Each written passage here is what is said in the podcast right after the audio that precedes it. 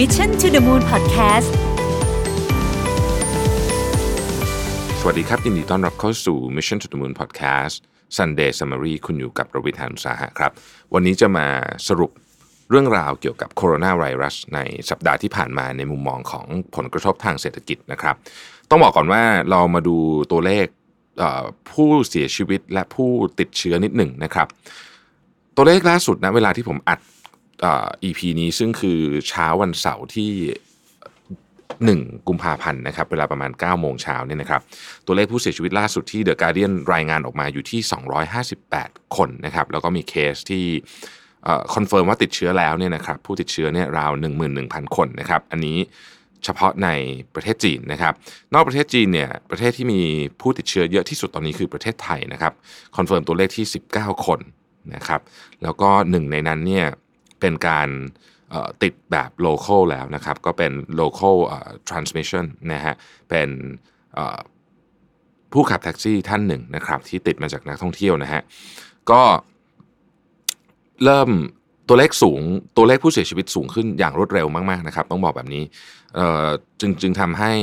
ความวิตกกังวลในเรื่องของโคโรนาไวรัสเนี่ยยังไม่ลดลงเลยนะฮะน่าจะเพิ่มขึ้นด้วยซ้ำวันนี้เราเลยอยากจะมาดูว่าในแง่มุมของทางเศรษฐกิจแล้วกันเนาะเราคิดว่าเราจะมีผลกระทบเรื่องนี้เยอะขนาดไหนนะครับ ผมต้องขอขอบคุณข้อมูลจากพัทระนะครับ พัทระมี flash note เรื่องโคโรนาไวรัส ออกมาเมื่อวันที่ 29 มกราคมนะครับก็เมื่อเมื่อสามสี่วันที่ผ่านมานี้เองนะครับว่าเเรื่องราวเป็นยังไงนะฮะเอาเอาเอาจุดเริ่มต้นก่อนนะครับ ย้อนกลับไปถึงจุดเริ่มต้นก่อนนะฮะจุดเริ่มต้นของโคโรนาไวรัสเนี่ยเริ่มต้นอยู่ที่เมืองอู่ฮั่นอย่างที่เราทราบกันอยู่แล้วนะครับในประเทศจีนนะฮะแล้วก็ได้ลุกลามอย่างรวดเร็วเลยนะครับ จนขณะนี้เนี่ยลุกลามไป 10 กว่าประเทศแล้วนะครับ ตัวเลขผู้เสียชีวิตและผู้ติดเชื้อผม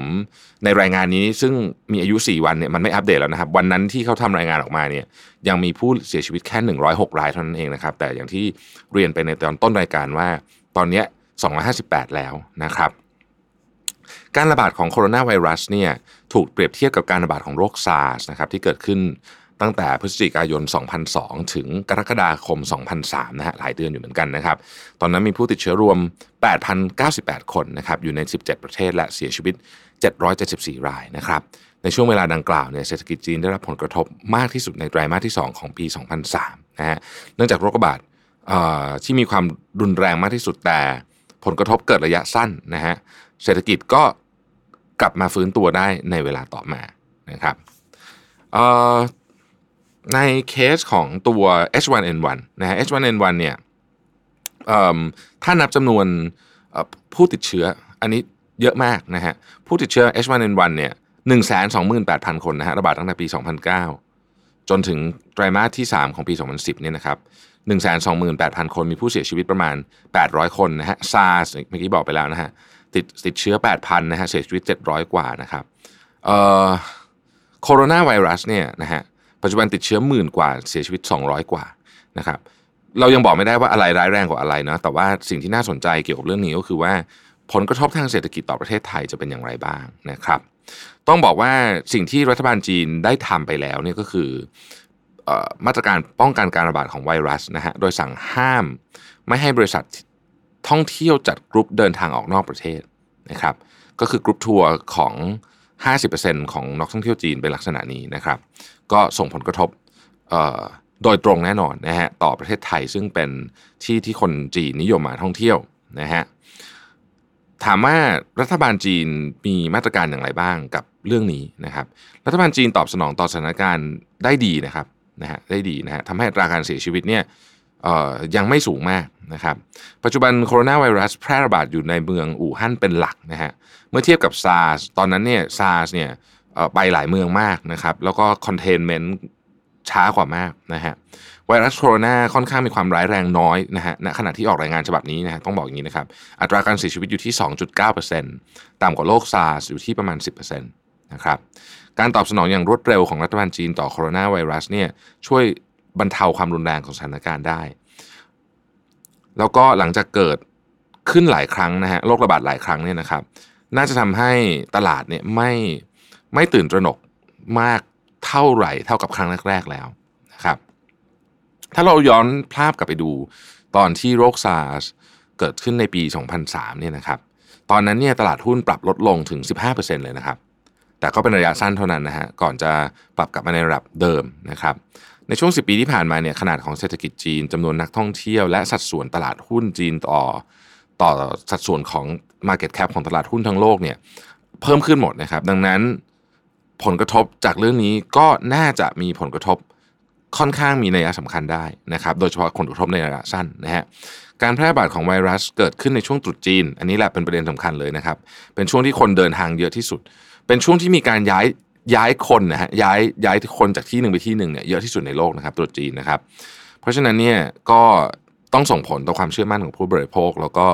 ส่งผลต่อเรื่องของการจับจ่ายในในภาคธุรกิจอย่างแน่นอนนะครับเอาล่ะทีนี้เขาก็บอกว่ามันมี opportunity อะไรบ้างไหมในเรื่องนี้ที่เราควรจะมองถึงนะครับเออเรามาลองดูที่ประเทศไทยกันก่อนนะครับ ประเทศไทยเนี่ยนะครับ ในปี 2019 นะครับ นักท่องเที่ยวจีนคิดเป็น 28%ของนักท่องเที่ยวต่างชาติที่เดินทางเข้าประเทศไทยนะครับ นอกจากนี้ไทยยังเป็นจุดหมายปลายทางหลักของคนจีนที่เดินทางจากอู่ฮั่นด้วยนะฮะการระบาดของเชื้อโคโรนามีผลกระทบต่อการท่องเที่ยวไทยอย่างแน่นอน หากเทียบจากปริมาณท่องเที่ยวระยะสั้นจากจีน ซึ่งมีส่วนสัดส่วนถึง 13%ของ GDP ของประเทศไทยในปี 2019 นะครับ นักท่องเที่ยวกรุ๊ปทัวร์จีนมีสัดส่วนประมาณ 50%ของนักท่องเที่ยวทั้งหมด ดังนั้น ผลกระทบต่อการแบนกรุ๊ปทัวร์จีน ซึ่งรัฐบาลจีนเป็นคนแบนเองเลยเนี่ยนะครับ ก็ขึ้นอยู่กับว่าจะแบนนานแค่ไหนคำสั่งเนี่ยนะจะอยู่นานแค่ไหนนะครับ ถ้าเกิดว่าอยู่นานนะฮะผลกระทบจะจะหนักนะครับถ้าเกิดว่าเรื่องนี้จบเร็ว ผลกระทบก็จะสั้น แต่มันจะมี after effect ไปอีกสักสองสาเดือน สมมติตีตัวเลขกลมๆว่าเดือนหนึ่งนักท่องเที่ยวจีนใช้เงินเดินทางเข้ามาในประเทศไทยสมมติทั้งหมดเนี่ยนะครับห้าหมื่นล้านบาทนะฮะถ้าถ้าผลเรื่องนี้อยู่ 2 เดือนนะฮะ after effect มันจะมีอีกมาสักสเดือนกว่ามันจะเริ่มกลับมาจุดติดใหม่ เพราะฉะนั้นหมายความว่าควอเตอร์หนึ่งของการท่องเที่ยวไทยเนี่ยจะโดนหนักมากนะครับหนักมากแล้วผมเชื่อว่าหลายหลายท่านเริ่มเห็นผลกระทบแล้วนะฮะ ในภาพรวมระดับตลาดโลกนะครับ การระบาดของโคโรนาไวรัสเนี่ยทำให้นักลงทุนกังวลต่อสินทรัพย์เสี่ยงทั่วโลกนะครับ แล้วก็ส่งผลให้ดัชนีตลาดหุ้นทั่วโลกเนี่ยปรับตัวลดลงอย่างมีนัยสำคัญนะครับ วันที่ข่าวแรงๆที่เมืองไทยเนี่ยดัชนี SET Index ของเราก็ปรับลดลงไป 40 กว่าจุดเกือบ 50 จุดนะครับ เงินทุนที่ไหลเข้าสู่กองทุน ETF นะฮะ ในกลุ่มประเทศเกิดใหม่ชะลอตัวลงอย่างมีนัยสำคัญในสัปดาห์ที่ผ่านมานะครับแสดงเห็นถึงความเชื่อมั่นของนักลงทุนในตลาดเนี่ยเริ่มลดลงแล้วนะครับในแง่ปัจจัยพื้นฐานเนี่ยนะทางวัฒนาเขาเชื่อว่ายังมีโมเมนตัมของเศรษฐกิจโลกประกอบกับผลประกอบการของบริษัทจดทะเบียนยังค่อนข้างดีอยู่นะครับในปีที่ผ่านมา ยังพอจะน่าจะพยุงให้ตลาดยังยังเดินหน้าต่อไปได้โดยไม่โดยไม่ดรอปแบบรุนแรงมากนักนะครับ พูดถึง พูดถึง investment การลงทุนนิดนึงการระบาดของโคโรนาไวรัสเนี่ยส่งผลกระทบรุนแรงต่อการท่องเที่ยวไทยนะครับขณะที่เศรษฐกิจไทยเนี่ยยังมีความท้าทายหลากหลายประการนะฮะทั้งสภาวะเศรษฐกิจชะลอตัวนะครับภัยแล้งนะฮะสองเรื่องนี้นี่เป็นเรื่องหลักอยู่แล้วนะครับ อีกเรื่องหนึ่งที่ถูก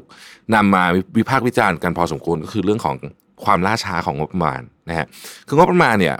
มันเลทมาพอสมควรอยู่แล้วนะครับ แต่จากที่มีเรื่องของ การเสียบบัตรแทนกัน แล้วก็มีการยื่นให้ศาลรรัฐธรรมนูญวินิจฉัยนะฮะว่าพรบงบประมาณจะต้องตกไปหรือเปล่าเนี่ยถ้าเกิดตกไปเนี่ยนะครับ นั่นหมายถึงว่าต้องเสียเวลาอีก2อสเดือนนะฮะซึ่งก็เป็นเรื่องที่น่าเป็นห่วงทีเดียวนะครับสำหรับเรื่องของการเบิกจ่ายงบประมาณนะฮะสรุปภาพรวมรวมตอนนี้เนี่ยนะครับอันนี้อันนี้อันนี้ผมผมพูดเองนะฮะเป็นผมก็ติดตามข่าวนี้มาอย่างใกล้ชิด อันนี้ไม่ได้มาจากรายงานของพัทระแล้วนะครับภาพโดยรวมของไวรัสโคโรนาตอนนี้เนี่ย ต้องบอกว่ายังคงอยู่ในช่วงที่ต้องจับตามองอย่างใกล้ชิดนะครับ WHO เองก็ออกมาประกาศ แล้วก็ว่าเป็นสภาวะฉุกเฉินนะครับเราก็ควรจะต้องระมัดระวังตัวมากขึ้น ผมสังเกตอย่างนี้นะฮะนี่สิ่งที่น่าสนใจเกี่ยวกับโคโรนาไวรัสเนี่ยก็คือว่า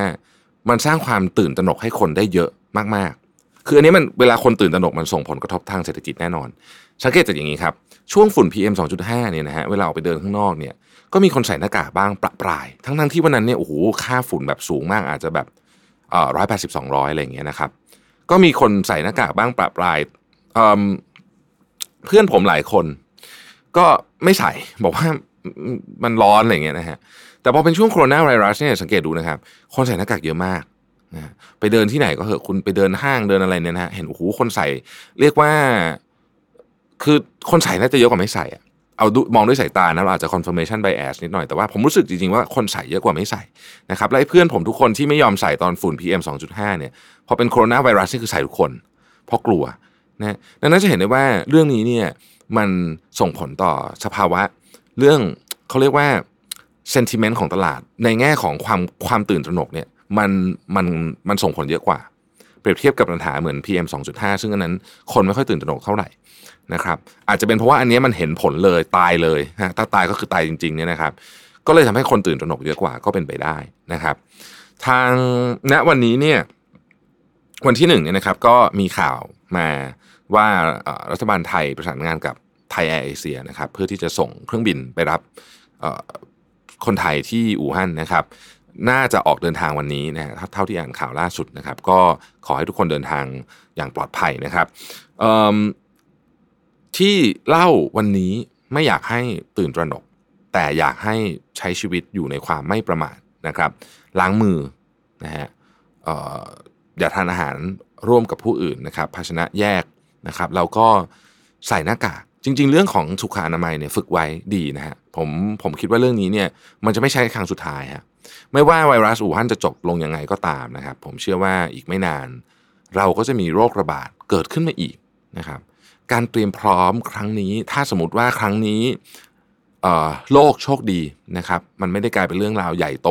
ไปมากกว่าที่มันใหญ่อยู่ทุกวันนี้แล้วเนี่ย ก็อยากให้บทเรียนครั้งนี้เนี่ยเป็นบทเรียนสำหรับทุกประเทศเนาะ ที่จะสามารถเตรียมการในการรับมือเรื่องนี้ได้